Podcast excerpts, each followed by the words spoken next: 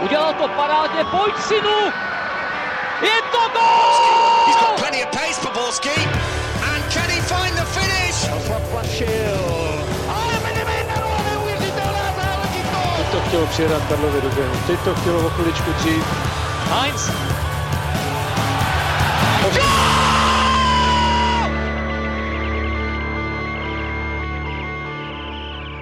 Dobrý den. Za uplynulý týden se toho v českém fotbalovém světě událo opět hodně, a proto vítejte u nového dílu Fotbal Focus podcastu. Tentokrát se podíváme na situaci Plzně, která dál bojuje o titul. Neunikne nám ani derby pražských S a zastavíme se taky u startu druhé ligy. A na to všechno a mnohé další je tu s námi Radek Šbrňar z Deníku Sport. Ahoj Radku. Ahoj Ondro, ahoj všem. Jsem rád, že po nějaké době je tu taky David Čermák z MF Dnes. Ahoj Davide. Ahoj, zdravím všechny. A chybět nemůže Pavel Jahoda z webu Sport.cz. Ahoj Pavle. Ahoj Ondřej, ahoj všichni. Od mikrofonu zdraví Ondřej Nováček, no a začneme v Plzni, která nadále jede a drží se na prvním místě se Sláví s 60 body. Viktorka na jaře remizovala vlastně jenom se Spartou 2-2 a tam si vlastně na letné za tu ztrátu bodu mohla v závěru utkání sama, jinak je to výhra za výhrou. Tak je pro tebe, Davide, překvapující, že Plzeň takhle dál proplouvá a letí, nebo si něco takového hm, čekal? No asi kdybych řekl, že jsem to čekal, tak mi to myslím ani jako nikdo neuvěří. Uh, takže je to pro mě překvapení. Určitě je to velký překvapení, ať už uh, vzhledem k tomu, co jsme všichni třeba čekali na začátku sezóny, anebo já i prostě po tom podzimu, který byť se Plzni povedl, tak uh, v něm třeba nebyla jako vždycky v těch zápasech dominantní, nebo spíš bych řekl, že většinou nebyla dominantní. Tak jsem čekal, že na jaře už jí trochu dojdou síly i s ohledem na to, že má uší kádr, ale Zatím to tak prostě není, no. Zatím hm, Plzeň to zvládá výborně a připomíná mi trošku Spartu 90. let, kdy taky vlastně Sparta třeba dokázala zvládnout ty zápasy, které úplně nešly, eh, nebo ve kterých nebyla lepší, takže tohle bych řekl, že tahle ta Plzeň má taky a je to pro ní obrovská výhoda. No. Mám pocit, že ty hráči jdou prostě do každého utkání s tím, že vědí, že jdou vyhrát, že tam není jiná varianta a opravdu s výjimkou toho zápasu na Spartě, kde si to pokazili úplně sami, tak, eh, tak to zvládají. Radku, ty výhry bývají po celou dobu nebo aspoň eh, třeba teď eh, v těch posledních zápasech hodně těsné, jenom ty poslední nedávné tři Karvina 1-0, Hradec 1-0, Budějky 1-0, ale Plzeň přesto vítězí, tak čím to podle tebe je, že to vždycky takhle nějak eh, urve a o čem to svědčí? Eh, je ten jejich morál tak, eh, tak, tak pevný, že to vždycky prostě nějak zdárně dokopou? A ještě, ještě k Davidovi. David říkal, že nemají tak široký kádr, což je pravda, když to srovnáme třeba ze Spartou a Sláví a zase oni ten kádr prostě těch 16 nebo 17 lidí, tak mají jako fakt kvalitních. Jo. A když, jako když se podívám na lavičku, která, nebo na hráče, kteří sedějí na lavičce uh, ve Zlíně, jo, tak momentík, jenom tady na to najedu, tak uh, je tam Cholý, je tam Káčer, Pernica, Řezník, Šulc, jo. To jsou prostě všechno kluci, kteří normálně můžou aspirovat na základní sestavu a určitě by tam hráli dobře, jo. takže když eh, Michal Běr do toho stoupí do, do utkání uh, nějakým hráčem z lavičky, tak mu to v, jako v drtí většině případů vyjde a, a hlavně má tu jistotu, že, že ten hráč tam odehraje uh, kvalitní zápas nebo kvalitní zbytek zápasu a, a jinak, co se týče těch jejich vítězství, no, já si myslím, že prostě se jako jednoznačně ukazuje soudržnost toho mužstva. Já zatím vidím prostě obrovskou práci trenérů, Eh, Michala Bílka a Pavla Horváta. Já nepamatuju, strašně dlouho nepamatuju Plzeň takhle naladěnou. Možná jsem v začátcích eh, éry eh, Adriana Guly, ale, ale tam oni možná trošku ligu tenkrát překvapili jiným stylem hry, než, než tady bylo zvykem. Vyhrávali hladce a když se dostali do problémů, tak už prostě si s tím nedovedli poradit. Jo. A, a tady ta parta, kterou, kterou stvořil Michal Bílek, tak, tak opravdu vykazuje i z takového toho chování na hřišti, to si člověk vycítí, že, že jsou spolu a, a že žijou a oni nemluví moc, moc zatím o titulu nebo bojí se toho a, a, a jdou si prostě zápas od zápasu. No je to strašný kliše, ale, ale v té Plzně to takhle je. No, já jsem třeba byl překvapený, že, že poslali Dominika Janoška do baníku, to jsem si myslel, že, eh, že třeba Plzeň neudělá, ale bylo jako jasný, že on nějakým způsobem ten kádr budou redukovat.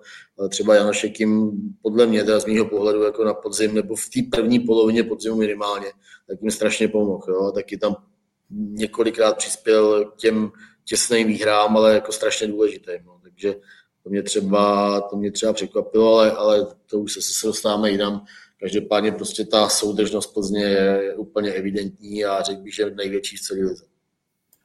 Já bych ještě možná doplnil, promiň, jednu věc, že vlastně jim jako strašně prospívá to, že nehrajou poháry, nebo to jim hrozně hraje do not, protože eh, to vypadá, že za prvý ty hráči jsou jako všichni fresh, že eh, se soustředí jenom na tu ligu a za druhý eh, vlastně se jim vyhýbají zranění. Vidíte, že oni skoro nemají zraněný hráče a ten kádr, i když jako je uší, tak to zvládá dobře je pravda, co říkal Radek, že mají i, i na lavice dobrý hráče, ale přece jenom, jako když to porovnáme třeba ze Sláví, tak jako ten kádr je uší, ani ta sestava možná až tolik nerotuje, eh, ale oni to zvládají, protože ten program nemají až tak nahuštěný a, a prostě je to jako pro ně určitě v tuhle tu chvíli bych řekl jako velká výhoda. Já jsem chtěl jenom navázat na Radka, který mluvil o nějaké té soudržnosti, která se podle mě krásně ukázala proti Zlínu, protože Jean-David Bogel útočí na korunu krále střelců Přesto začne ti druhá půlka, pustí penaltu Tomáše Korimu, kterému se narodilo druhé dítě. Že? Jenom tohle je úkaz toho, jak ten tým, jaké tam jsou vazby a že ať jsou ty fotbalisti konkurenti a pořád každý bude chtít podávat a bojovat o tu svou pozici, co nejlíp to jde, tak dokáží udělat i takhle silné gesto, který jako fakt pro mě je symbolem toho, jak ten tým je teďka extrémně mentálně silný a jak spolu ta kabina očividně funguje. Trenér Bílek si to Navíc ty jsi tady zmínil Radku, vyzdvihl trenérský štáb, což je naprosto v pořádku. Když si vzpomenu na ten pozvolný začátek, který Plzeň pod panem Bílkem měla, že? dostávali góly, mluvilo se o tom, jak vylepší defenzivu, trenér Bílek, nepřišlo to úplně záhy, ale vidíme teďka, že skutečně ta defenziva začala fungovat skvěle. On si ten tým vyladil, že odešli Balua, teď odešel Kajamba, typy hráčů, který, do toho, který mu do toho systému tolik neseděli. Přišli naopak fotbalisti nebo hráči, kteří do toho daleko více zapadají a za mě, my jsme tady vždycky vyzdvihovali, jak funguje třeba Kostra Slávě a ten tým, do kterého pak můžeš vkládat ty jednotlivce, kteří díky tomu, jak ten kolektiv kolem nich pracuje, nebo respektive funguje, tak okamžitě dokážou zapadnout. A to teďka podle mě platí i pro případ Plzně, protože tam máš tu kostru Staněk fantasticky chytající, Lukáš Hejda držák obrany, přidal bych i Milana Havla, Radek na Twitteru psal o Lukášovi Hejdovi, který se rozehral do fantastické formy, on k tomu určitě pak poví svoje. Pro mě Jan Sýkora, taky, Jan Sýkora taky naprostá bomba, jak eh, se rozjel a vepředu Bogel, kterému dokáže alternovat chorý. A máš tady prostě kostru, kolem které, když to nabalíš, tak to funguje skvěle. A pro mě Plzeň klobouk dolů, jako jak, jsou takovým tom titulovým, což ne, nechci říct, jako, že jsou pro mě na hlavní favorit na titul, ale jsou takovým tom titulovým módu, že prostě je ti jedno, jak se prezentuješ na hřišti, třeba nebudeš 100% kontrolovat zápas, ale prostě jdeš si za tou výhrou, za jakoukoliv cenu a to se Plzni fantasticky daří. Pavel zmínil Lukáše Kalvacha, Radku. Uh, Lukáš Kalvach uh, přestoupil vlastně ze Sigmy, už je to taky pomalu nějaké tři roky. Uh, Plzni předváděl skvělé výkony, pak to nějak trochu uh, šlo dolů a teď to naopak zase uh, letí nahoru, tak vidíš Lukáše Kalvacha v ideální formě naprosto. Je to klíčová postava toho týmu. Myslím si, že jo, že se vrátil do toho svého, nebo do té formy, kterou měl během první, prvního roku v Plzni, kdy byl naprosto nepostradatelným hráčem Viktorky. Pak měl trošku, trošku slabší období, myslím, že se možná svesí s celým týmem. A zranění do toho vlastně ani začátek téhle sezóny nestih a vrátil se, eh, vrátil se do, do zápasu někdy až, eh, až někdy v září a ani myslím, že ten, že ten podzim, jako byť si myslím, že nehrál úplně, úplně zlé, tak ale prostě nebylo to ono, furt to nebyl takový ten Lukáš Kalvach, eh, na kterýho byli v Plzni zvyklí, který naprosto prostě fantastický v té defenzivní činnosti. On má úžasný čtení hry. dovede zastavit spoustu, spoustu protiútoků, výborně na tom pozičně a, a když uh, on získá takovou tuhle defenzivní jistotu, tak dovede, uh, dovede mužstvo ještě podpořit směrem dopředu, hlavně nějakým přenášením hry a takovým tím klidem na míči, že prostě dává těm klukům okolo sebe, hlavně ve středu zálohy, hroznou jistotu. A, a myslím si, že tohle přesně získal. Já když jsem ho viděl ve Zlíně třeba, eh, kdy Plzeň jako nevypadala úplně super v tom zápase a dovolím si tvrdit, že třeba v prvním poločase byla výrazně horší. A, a ke konci zápasu taky to nebylo úplně, že by třeba Plzeň kontrolovala zápas, tak právě tam několik uh, silných momentů měl Lukáš Kalvach, uh, který prostě zastavil uh, akci z Lína, nebo prostě podstoupil souboj a vyhrál ho a, a fakt jako byl extrémně důležitý pro ten výsledek 2-1. No. Takže já si myslím, že Kalvach je zase na vrcholu formy, doufám, protože je to, je to skromný kluk. Já ho mám, to můžu říct, že, že ho mám rád jako fotbalistu a, a myslím si, že třeba v této formě, který má, že byl třeba platný i pro národní tým. Neříkám na základní sestavu, ale myslím, že své opodstatnění eh, by si určitě v tom kádru našel. Ještě se vrátím k tomu, co jste vlastně říkali všichni tři ohledně toho trenérského týmu. A Michal Bílek, okolo něj se vlastně už možná od eh, času, kdy působil eh, jako trenér ve Spartě, tak eh, a mm, samozřejmě musím vzpomenout i jeho angažmá u národního týmu, tak se udělala taková aura uh, uh, nepřístupného kouče, kterého fanoušci vlastně nemají, nemají rádi, ale když si třeba vzpomenu rozhovor v Deníku Sport s záložníkem nebo obráncem Robertem Matejovem, který vlastně si pamatuje to jeho angažmá ze Zlína, říkal, že to je skvělý, skvělý chlapík, který je do party, tak uh, ukazuje se, že, že Michal Bílek uh, nedbá třeba na, na tu veřejnou image, ale jinak je vlastně uh, skvělý parťák?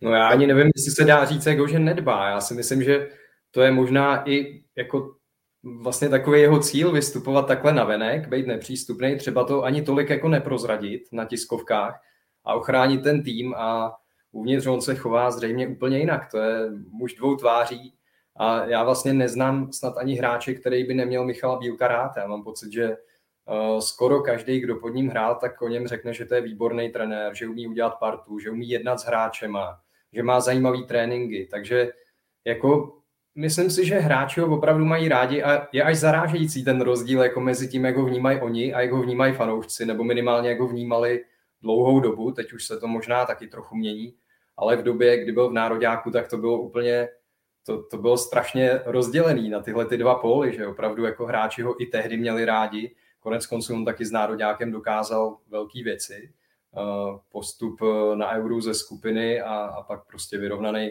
vlastně zápas s Portugalcema, kdy si myslím, že ten, nebo ne vyrovnaný, to nechci říct, ale výsledkově uh, nejednoznačný zápas s Portugalcema, kdy jako Češi to neodehráli úplně špatně, uh, tak si myslím, že jako s tím nároďákem dokázal velké věci a možná je to do dneška trochu nedoceněný, protože právě fanoušci vlastně ještě teď, možná někteří z nich vnímají jako toho zakaboněného trenéra, který na tiskovkách toho moc neřekl, byl takový až jako uštěpačný někdy, a tenhle ten obrázek se s ním trochu táhne, ale on je fakt zřejmě v kabině úplně jiný, což teda nikdo z nás neví, protože tam nejsme, ale, ale minimálně z vyprávění hráčů to tak cítím, že to musí být úplně jiný člověk.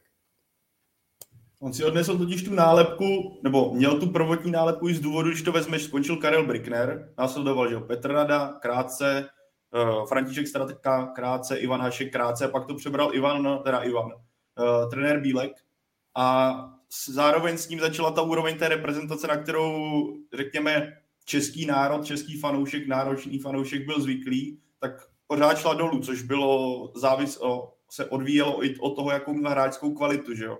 A tohle šlo jako ruku v ruce, protože všichni byli na mlsaní a najednou, ano, třeba ty, jak zmínil David, ty výsledky byly, ale ta předváděná hra už nebyla tak dominantní, nebyla tak výrazná a najednou jsme viděli, hele, jo, Michal Bílek to jako není přece to, na co jsme byli zvyklí s Karlem Bricknerem a dostal okamžitě tuhle nálepku neatraktivního trenéra, který tyjo, je takový, není tolik výřečný A to si myslím, že proto se to s ním tak dlouho táhne, nebo táhlo, a proto na něj fanoušci. Pro mě je tohle vždycky takový příklad uh, Jaroslava Plašila, který se tak, jako tomhle taky svezl pořádně. Pro mě je pořád nedo, strašně nedoceněný hráč toho, co on za reprezentaci takové té ne na první pohled viditelné práce, co on odvedl, tak uh, spousta fanoušků to dodnes neocenila a pořád, kdyby ho viděla, tak často si myslím, že slyší, slyšíme kritiku, ale pro mě tam je spousta práce, kterou třeba obyčejný, obyčejný fanda na první dobrou nevidí, o čem mluvil tady teďka dlouho a dobře David. No, jako je to, je to hrozně zvláštní, zvláštní příběh nebo zajímavý toho Michala Bílka, jo, když si, eh, když si vzpomenete vlastně na tu éru u národního týmu, jak obrovská kritika eh, na Michala Bílka byla především ohledně té neatraktivní hry. On to nedával úplně jako moc dobře a, a na těch tiskových konferencích eh, to jako na něm bylo znát, ale, ale to mužstvo za ním jako neskutečně šlo, jo, neskutečně šlo a, a on tam dovedl vytvořit navzdory prostě fakt jako tý, tý až jako zdrcující kritice chvílema, tak tam dovedl jako vytvořit mužstvo, který postoupil do čtvrtfinále mistrovství Evropy.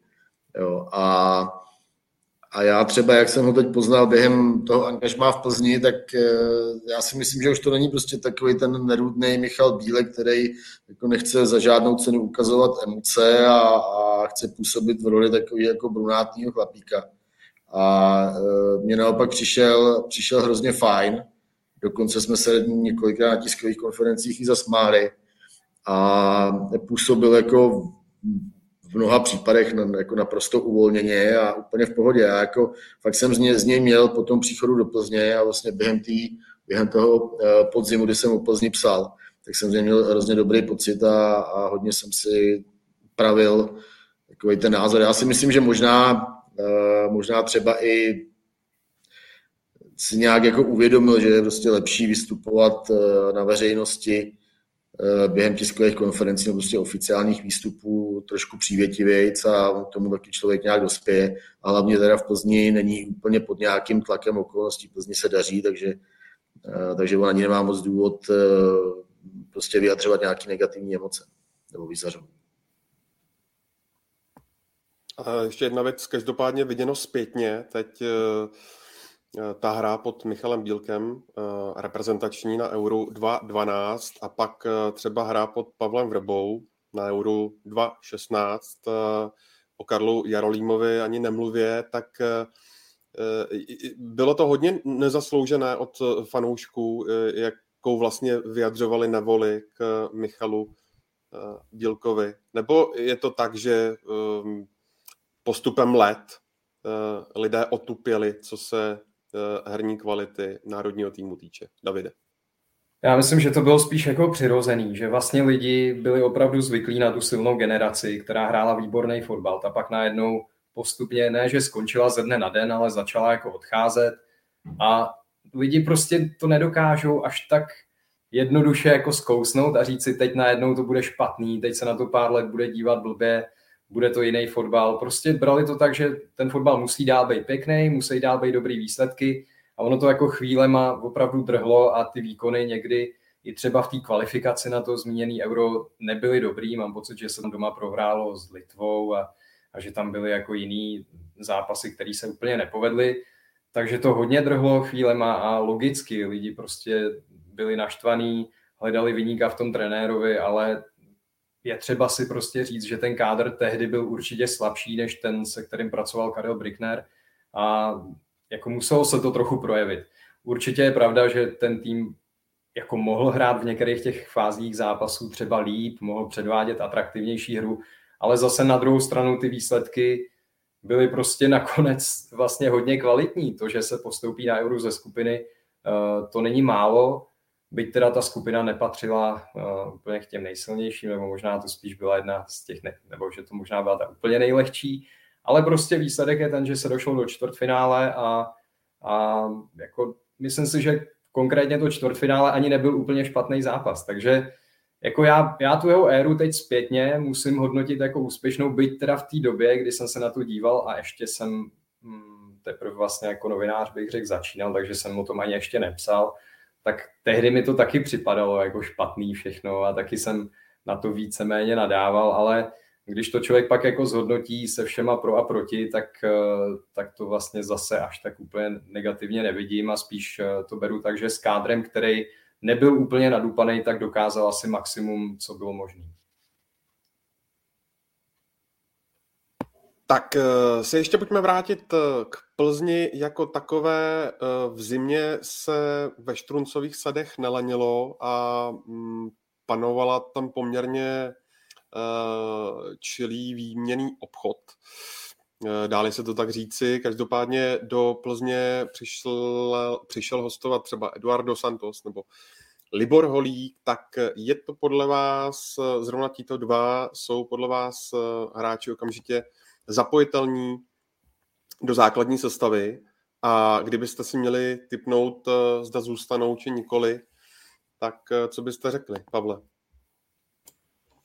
Jestli zůstanou nebo ne, to asi se ukáže v dalších týdnech a měsících, jak dopadnou jednání ohledně prodeje a jak na tom Plzeň finančně bude. To asi třeba Radek mě následně doplní, protože ten možná, nebo Davide si budou mít blížší informace ohledně toho progresu.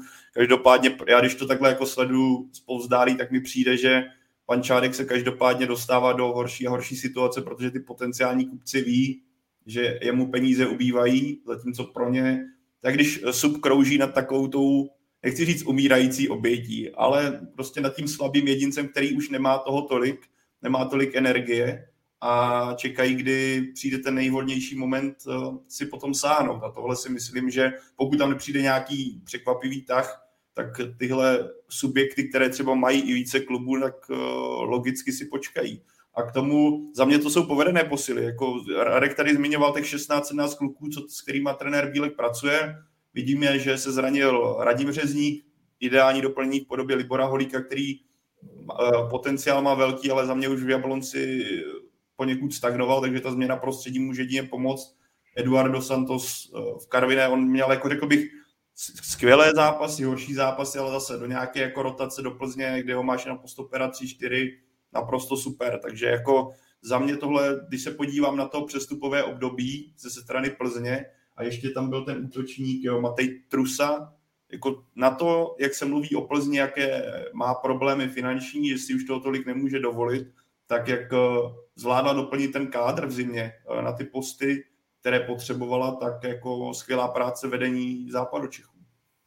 Já si myslím, že třeba speciálně pro Libora Holíka je, je to půlroční angažmá, nebo který momentálně, momentálně tak zamýšlený je, eh, tak si myslím, že jako opravdu obrovskou šancí bych řekl, že se dostat zpátky prostě do nějakého nastavení, který Libor, Libor Holík měl, dejme tomu třeba v, v předminulý sezóně. Jo asi nemyslím třeba, že, že ten eh, letošní rok eh, bude hrát dobře, nebo ani, ani ten minulý. Já si myslím, že mě vždycky byl jako skrytý výrazný potenciál a, a že pak najednou prostě se něco, něco stalo, zaseklo, já nevím, nedovede to úplně posledit, protože jsem eh, jeho třeba úplně tak pravidelně neviděl o víkendech, ale prostě přišlo mně, že, nebo já, takhle, já jsem čekal, že, že ten jeho progres bude mnohem razantnější a, a že se třeba uh, o něj už v minulý sezóně budou eh, prát třeba kluby z té naší top trojky. A proto vidím uh,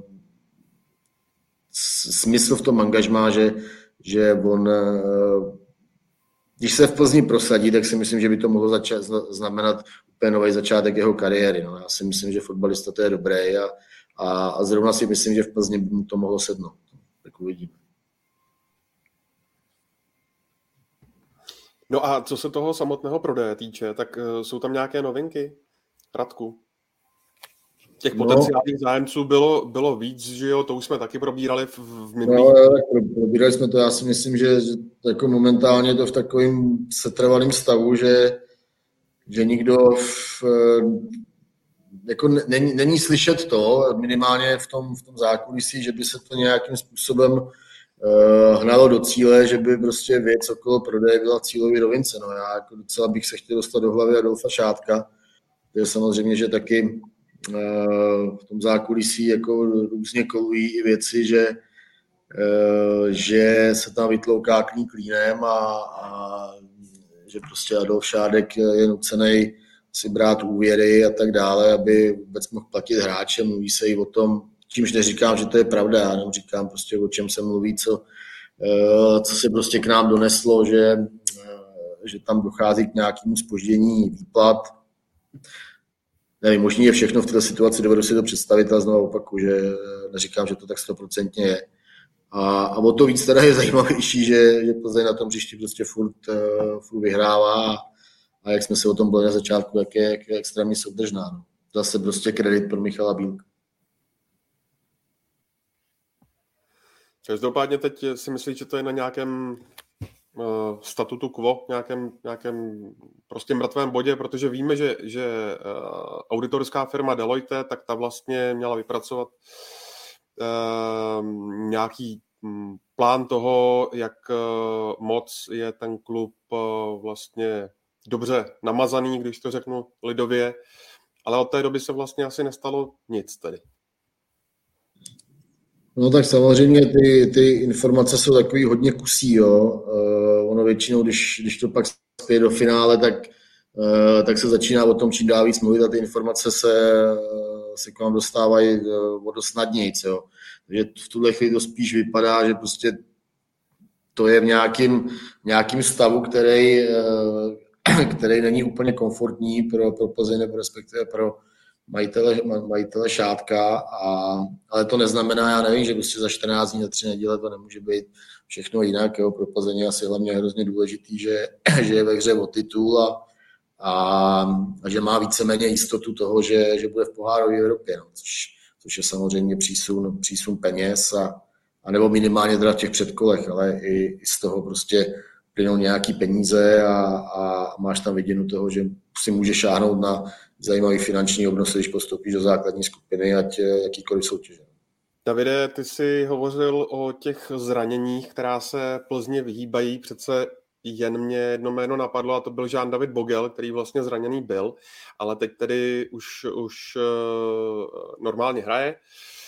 Uh, zajímá mě, jak to vypadá vlastně s jeho budoucností v Plzni dál? Zda platí to, že po sezóně odchází a nebo je přece jenom podle tebe nějaká šance, že by mohl ještě zůstat a zároveň s tím, jak vidíš Tomáše Chorého, jestli je to pro tebe mm, opravdu plnohodnotná náhrada za Žána Davida Bogela, protože když vidíme, že třeba z těch posledních pěti zápasů dal čtyři góly, tak eh, se mu možná asi blízká mm, na lepší časy, co se eh, týče střelecké potence. Tak já začnu asi od konce. Eh, dlouhodobě musím říct, že Tomáš Chorý pro mě třeba je hrozně zajímavý hráč. Já už jako od doby, kdy byl v 21, kdy jsem vlastně byl tehdy na Euru v Polsku a on tam naskakoval do těch zápasů jako náhradník, tak mě hrozně upoutal. Říkal jsem si, že na to, jak je vysoký, tak si poměrně dobře rozumí s balónem, je to pracovitý hráč, který udělá fakt jako pro ten tým hodně práce a je schopný dávat góly, takže mě vlastně i trochu překvapilo, že mu dost dlouho trvalo, než eh, jako v Plzni si našel tu svoji roli a než se dostal jako eh, do fáze, kdy opravdu je schopný dávat góly, rozhodovat zápasy. Takže mám takový dojem, že jako teď už by tu roli mohl ustát, že když by Bogel odešel, tak on bude schopný být v Plzni útočníkem číslo jedna, být samozřejmě asi to nemůže stát úplně jenom na něm a bylo by pro Plzeň dobrý, aby přivedla ještě někoho, kdo bude třeba plnit tu roli, kterou teď plní on, že bude jako naskakovat buď z lavičky, anebo ve chvíli, kdy eh, třeba ta jeho typologie je vhodná pro ten zápas. Není to úplně stejný typ hráče jako Bogel, byť jsou si samozřejmě jako podobný tou, tou vejškou, eh, ale myslím si, že opravdu je schopný do budoucna ho zastoupit. No a jak to bude s Žánem Davidem Bogelem, tak přiznám se, že jako já tyhle ty informace opravdu nemám a zatím mm, prostě vím jenom to, co proběhlo, eh, co proběhlo už veřejně a to, že on chce odejít. Ty důvody taky už byly několikrát zmiňovaný, takže jako přiznám se, že tady v tom spíš dám asi slovo Radkovi, který eh, bude mít zřejmě úplnější informace. Uh, no, nemám. nemám, ale, ale co se týče Žána Davida Bogela, tak je asi velmi pravděpodobný, že že to je pro něj poslední sezóna v Plzni. No, jako on to dal několikrát najevo a a nedovedu si ani představit, že by ho Plzeň byla schopná zaplatit prostě v současném režimu, v kterým, v kterým se pohybuje. Myslím, že prostě to je opravdu poslední týdny a měsíce pro Bogela Plzeň. Mě by zajímalo, jestli by se na tom něco změnilo ve chvíli, kdyby Plzeň vyhrála titul a kdyby měla tam tu vidinu, že může si přijít na nějaký peníze v pohárech, tak jestli by třeba i jeho tohle to nezlákalo, jako to, že hraje v týmu, který je mistr Česka, který má šanci uh, zahrát si zajímavý zápasy v Evropě, tak jestli by to třeba i pro něj nebylo, nebyla jako šance ještě zvážit to rozhodnutí a nakonec se rozhodnout zůstat. Ale samozřejmě, co říká Radek, je pravda, že jako Plzeň musí mít peníze na to, aby ho udržela a, a myslím si, že on po takovéhle sezóně asi nabít, o nabídky nebude mít úplně nouzy. Takže věřím, že o něj bude zájem i v některých zahraničních ligách a spíš bych to taky typnul na ten odchod, ale je to v téhle fázi opravdu jako ode mě jenom typ. Pajo, zajímá mě Pavel Schulz, protože na jeho hlavu se hlavně po tom utkání na Spartě snesla velká vlna kritiky, dokonce eh, jsem se pak v některých médiích dočetl i o tom, že snad by s ním Michal Bílek i mohl přestat počítat, eh, což by tak nějak souviselo s tou, s tou jeho náročností pověstnou, tak mi řekni, zda mm, není Pavel Šulc podle tebe třeba nějak zaseklý v tom vývoji, že by mu třeba pomohla změna prostředí?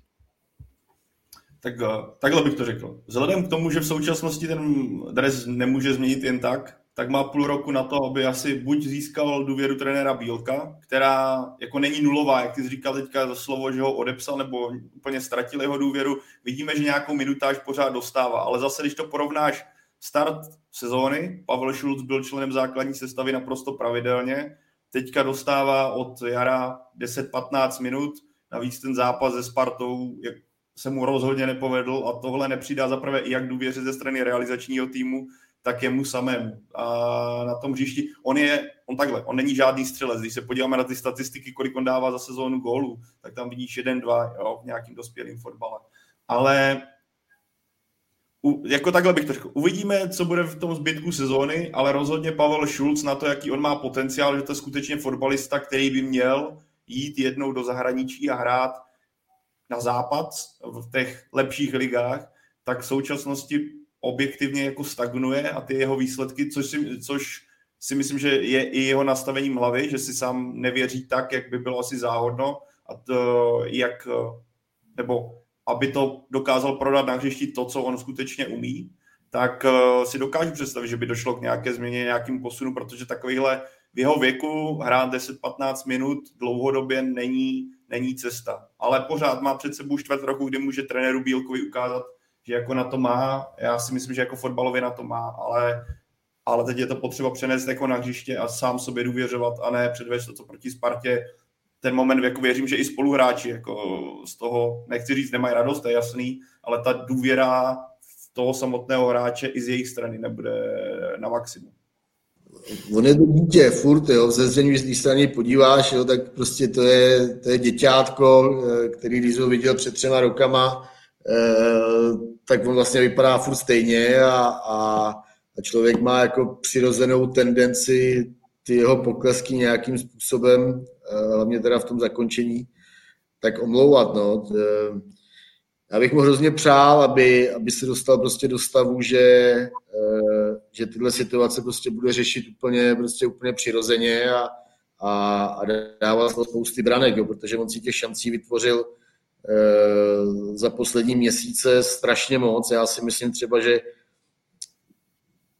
že aby to nevyznělo nějak tvrdě, jo, ale on třeba i v závěru toho angažma Adriana Guly, tak tam taky jako zapařil dost vyložených šancí a měl určitý malý podíl na, eh, na konci toho slovenského trenérského štábu. Jo. Byť samozřejmě takových hráčů eh, v té sestavě bylo, bylo víc, ale, ale prostě s ním to mám taky tohle, tohle spojený a, a, a jak říká Pavel, no já nevím, prostě, jestli není cesta zase se někam, někam uklidit třeba na půl roku a prostě vypadnout z tohohle prostředí, to asi nějakým způsobem prostě na něj musí dolíhat. To ani není možné, aby, aby to tak nebylo.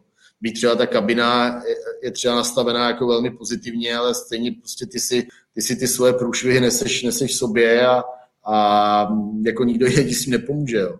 A tak nevím, jestli není prostě jako fakt cesta odejít, já nevím, nevím do Českých Budějovic, nebo prostě někam zase, zase na chvíli prostě se uklidit a, a, a vrátit se silnější. No. Ještě mě napadá jedno jméno, Davide, a sice Roman Potočný, protože o něm se hovořilo e, e, jako o hráči, který vlastně jde z baníku do Plzně tak trochu restartovat tu kariéru. Ale jak teď vidíme, tak on vlastně na jaře dostal e, od trenérského štábu nějakých 20 minut v Lize. V těch posledních dvou kolech dokonce v sestavě i chyběl. Tak stalo se něco? Je tam něco špatně podle tebe? Tak ono jako, hlavně když řekneme restartovat, tak uh, přece jenom musíme si uvědomit, že mu je 30 let, nebo bude mu, myslím, 31 letos.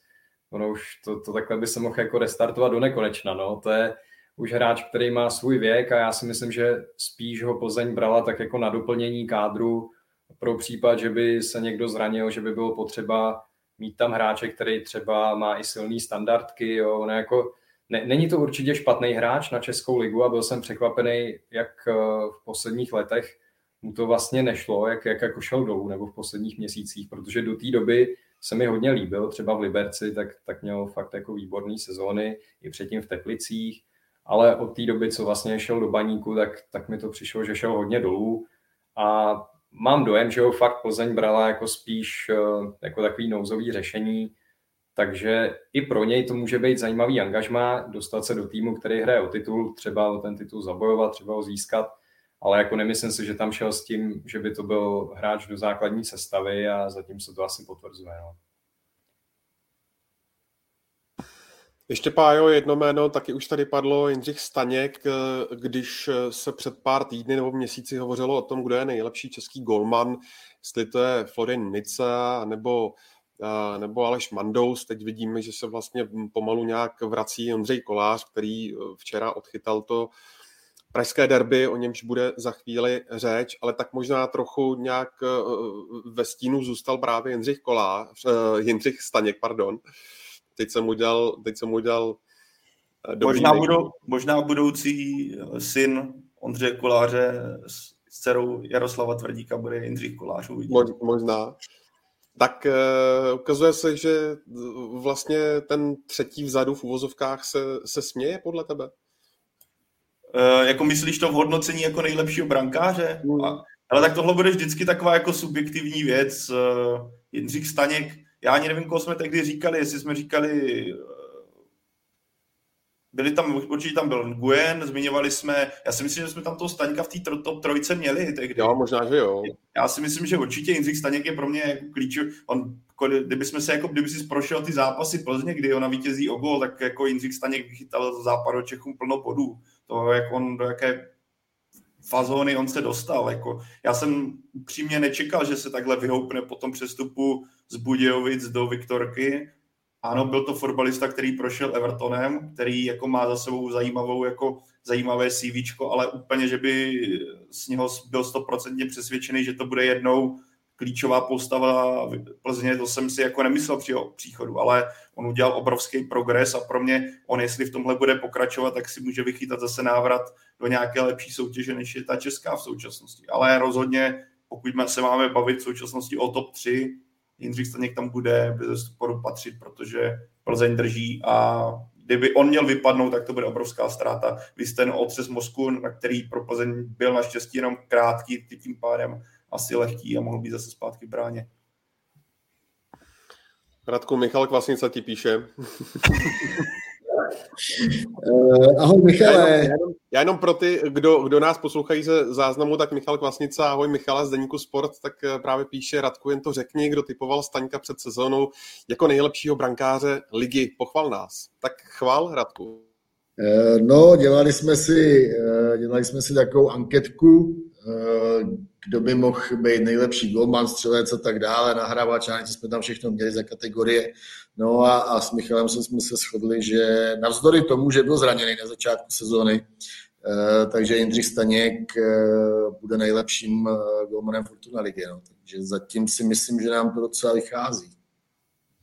A proto, hoši, býváte pravidelnými hosty podcastu Football Focus Podcast.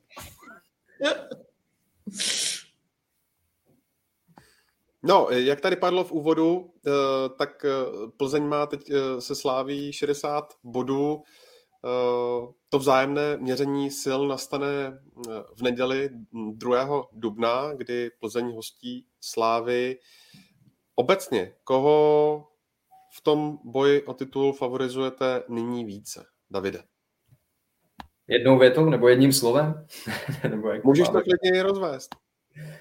Já řeknu Slávy a myslím si, že eh, je to asi logická volba z toho pohledu, že Slávě, mm, byť třeba ten začátek jara neměla úplně přesvědčivý, prohrála tam to pohárový derby se Spartou, eh, prohrála s Karvinou, tak pořád si myslím, že to je tým, který eh, se dokáže nejlíp vyrovnávat s případnýma nástrahama osudu. Třeba v zimě jí odešli vlastně dva klíčoví hráči. Viděli jste, že možná na začátku to bylo trochu znát, ale včera mám dojem, v derby se ukázalo, že už se s tím Slávě vyrovnala, že dokáže takovéhle překážky hrozně rychle překonávat a je vyspělejší, má teď z posledních sezon víc zkušeností v tom boji o titul, má širší kádr, takže vlastně ani jako nenajdu moc důvod, proč říct něco jiného než Slávy. Vidím to jako celkem jednoznačný, byť jsou teď bodově na stejno, tak mám dojem, že, že Slávě si to utíct nenechá. Já kdybych si měl teď v současnosti někdo psal na Twitteru, jestli si nechceme, jestli si nemyslíme, že díky losu je Plzeň naopak teďka je favorit číslo jedna, což ano, Plzeň má doma Slávy a potom i Baník, ale přijde mi to, že ten její los zase není tak lehký, co se jmenovitě týče Navíc pořád musíme brát faktor nástavby a pro mě pořád je favorit na titul Slávě. Ač jsem, jako musím, možná se konečně dočkáme té nástavby, která bude řežbou až do samotného závěru a je na co se těšit. Ale rozhodně, jako kdybych si měl vybrat z těch dvou, tak uh, potvrdím to, co říká David, nebo z mého pohledu potvrdím. Taky si myslím, že Slávě je pořád ještě od něco dál. No, tak já jako nebudu říkat, že Plzeň, eh, řeknu taky Slávy, ale myslím si, že třeba ten vzájemný zápas to může hodně ovlivnit. No, kdyby Plzeň eh, doma vyhrála a myslím si, že ona bude jako šíleně hladová. Jo. Potom a myslím si, že i pokud se jí třeba povede začátek v tom utkání, tak si myslím, že by to mohlo hodně ovlivnit i takovou náladu na tom stadionu. A, eh, a ta hladovost by byla cítit i z diváků, protože přece jenom jako na titul tam čeká nějakou dobu. Slávě vlastně jde po čtvrtým a e, takový to momentum by, by mohla jako Plzeň poměrně dobře využít a mít pak třeba, pokud to tak bude, a mít třeba tři body náskok nad Sláví, tak už by to bylo zajímavé. Každopádně, e, každopádně Plzeň teda má ten los z mýho pohledu teda jako hodně těžký, jo, protože teď má teda Teplice dobře, tak to měla vyhrát, jede do Jablonce, pak eh, zápas se Sláví, potom do Olomouce, doma Baník a do Mladý Boleslavy, která si myslím, že pod Pavlem Hovtychem eh, bude lepší a lepší. Eh, takže jako nic snadného, no to vlastně není snad na teď nic proti Teplicím, ale snad možná jediný zápas s těma Teplicema je takový přívětivější, jinak, jinak to je fakt všechno složitý, no, že uvidíme.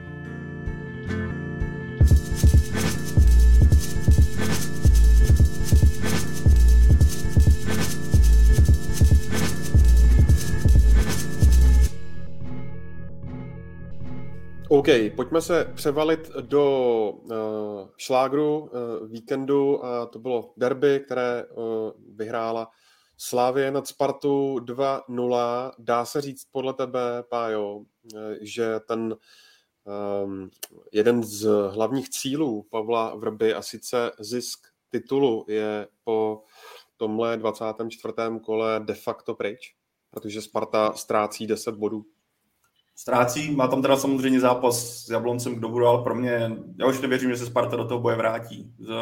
Ať už z důvodu toho, v jaké pohodě je Slávě i Plzeň, tak i z důvodu toho, jaké problémy má sama Sparta. My jsme tady rozebírali v posledních dílech pravidelně, takže se mi to úplně nechce opakovat, ale pro mě Sparta není teďka v, takové, v takovém rozpoložení, aby měla kapacitu a sílu na to, aby tu dvojku dohnala. Takže já si, jako, kdybych, si měl, kdybych měl říct, tak ano, myslím si, že Sparta je v současnosti z boje o titul a nečekám, že by ten boj vůbec dramatizovala.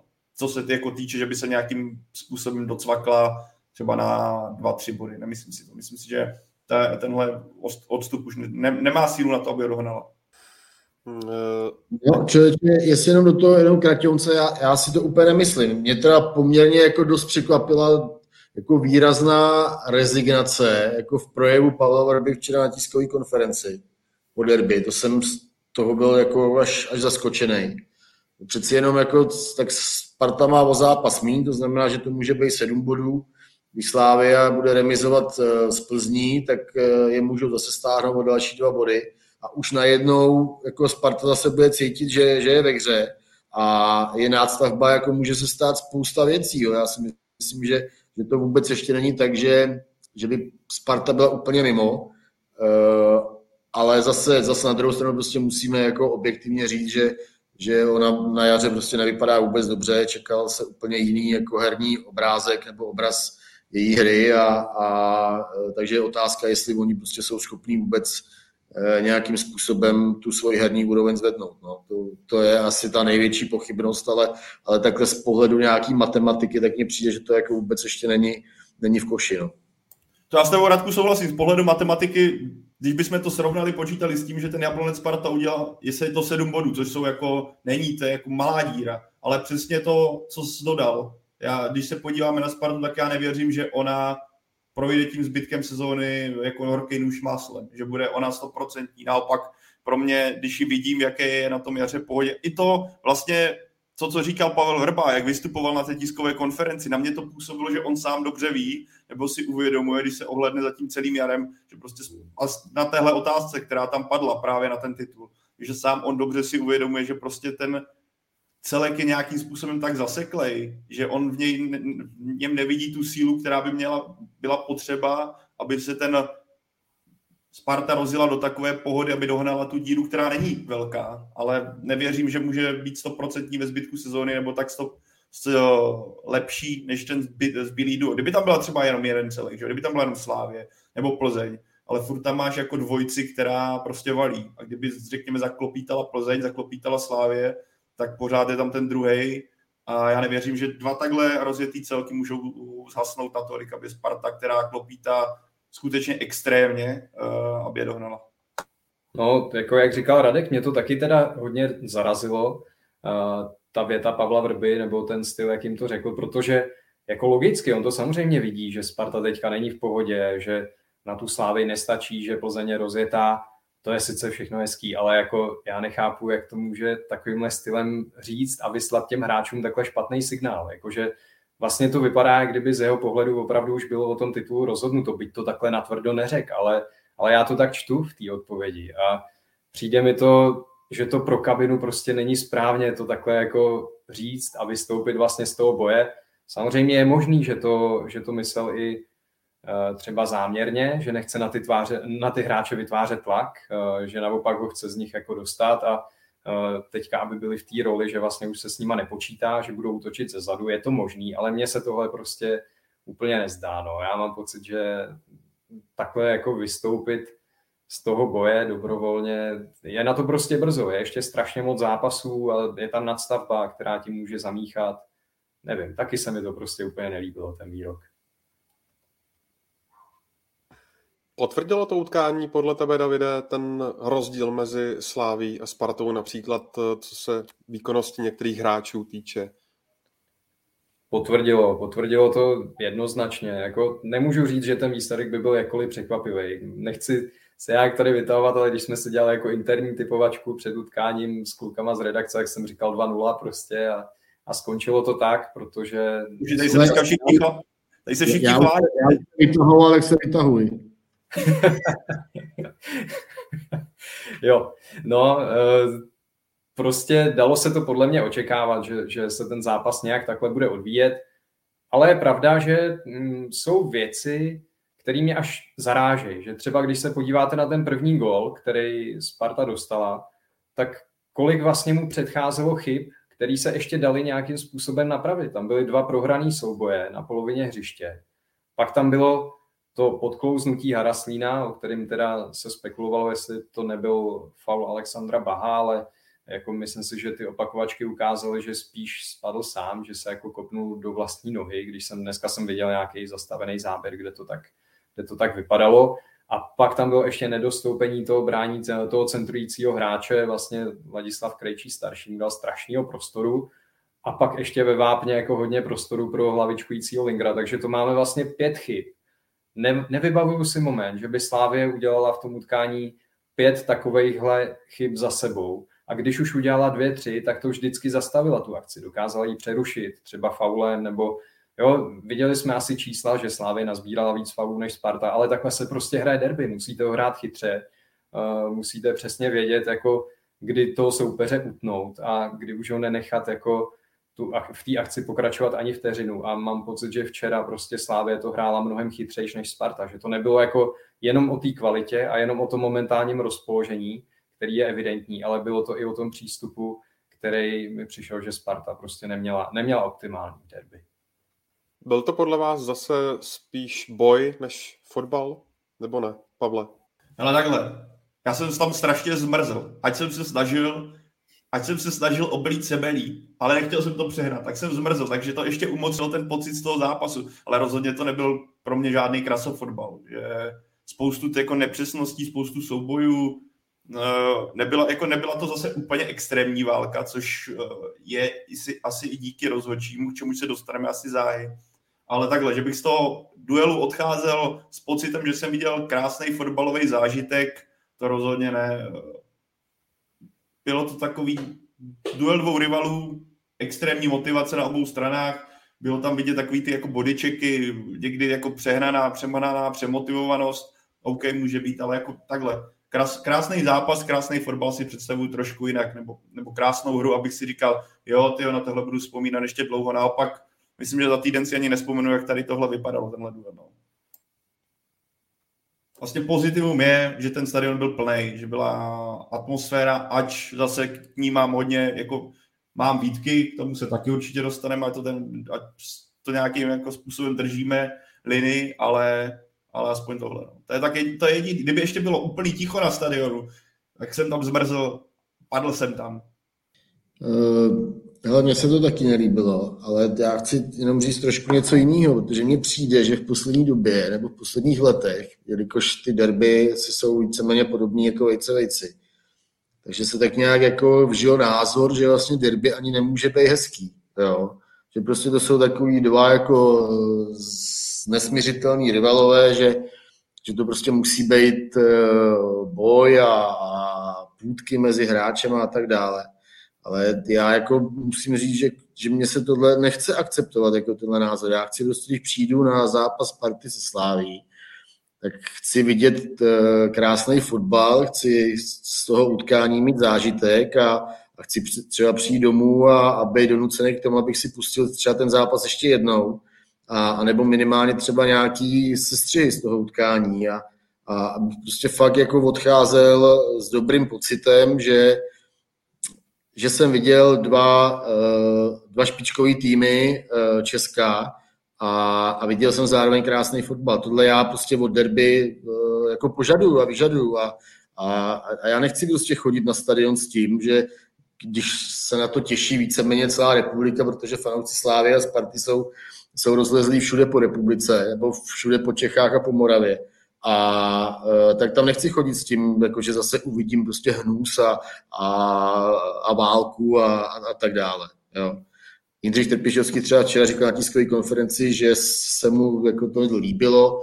Já si myslím, že asi na základě prostě zkušeností, které on načerpal v těch minulých derby, tak, takže mu asi stačí už e, hodně málo, což nemyslím jako nějak zlé, ale prostě mi to trošku přišlo, že, že hledal každou dobrou akci, kterou by, kterou by mohl vyzdvihnout a ono jich tam bylo fakt málo. Teda. To já souhlasím, taky mě překvapila ta první věta Jindřicha Trpišovského, který řekl, že to byl dobrý fotbal. Já jsem se teda nebavil no, v tomhle směru, ale každý ať si posoudí sám. Dvě jména, než se dostaneme k o něm sudím. Eh, první David Jurásek a druhý Druhý David Hovorka, eh, který vlastně hrál první utkání po nějakých 13 měsících, eh, tak eh, mě zajímá, zda hm, naskočil teď v těžkém zápase na vlnu a bude se držet v základní sestavě a u Davida Juráska zda vás překvapilo, jak rychle se vlastně ve Slávě etabloval. A komu to pinkl, Ondřej? Rozeberte si to, jak chcete. Ale jak lidi řeknu, David Hovor, pro mě jako obrovský překvapení, jak to, eh, že do takového zápasu po 13 měsících šel a ukázal, že ač měl tak dlouhou pauzu, tak eh, je to pořád skvělý hráč, že to zranění ho nějak výrazně neovlivňuje, protože jak on zvládal některé ty kriz, krizové situace, kdy věřím, že méně zkušený hráč by to práska radši pryč, kdy on to řešil všechno konstruktivně. Jindřich Trpišovský, což z té novinářské tribuny nešlo ani slyšet, mluvil o tom, jak on dirigoval právě Juráska, jak celkově vedl ten tým eh, z té obrané linie. Ten ukazuje na to, že Slávě v jeho podání získala velkou posilu a jako má trenér Trpišovský zase větší možnost kam sáhnout. I když Taras Kačaraba teďka bude chybět někdy do reprezentační pauzy minimálně, takže tohle je úplně ideální zpráva pro Slavy, že se vrátil David Hovorka. Ale pro mě jako takhle, klobouk dolů, co on předvedl po to, potom, když máš 13 měsíců pauzy od zápasového rytmu a nalítneš do duelu se Spartou, to je jako pro mě klobouk dolů, jak on to zvládl, jak dominantně na tom hřišti a bezchybně působil. Ano, asi bychom tam našli nějaké jako detaily, ale za mě jako obrovská, obrovská pochvala pro něj. A doufám, že mu vydrží zdraví, protože ten jeho příběh jako je, eh, se prolíná, že od vymazání Romela Lukaka po další zase vážný zranění, kdy si říkáš, nebo že ten hráč musí být strašně psychicky silný na to, aby se vracel a vracel a vracel. A jako doufám, že mu teďka to zdraví vydrží, řeknu ideálně do konce kariéry, protože pro, zejména pro Slavy on je jako velmi důležitým playerem. A kdyby měla tuhle možnost, aby tam byl, že jo, Ousu, Hovorka, Kačaraba, uvidíme, co Ondřej Kudela, ale tak, takováhle stoperská, jako takovýhle stoperský portfolio, to by byl naprostý luxus a Jindřich Trpišovský by si mohl, mohl mnout ruce. Ještě někdo něco uh, k Davidu? Leží tady David Jurásek pro někoho. Jo, jo, tak já si, to, já si to klidně vezmu.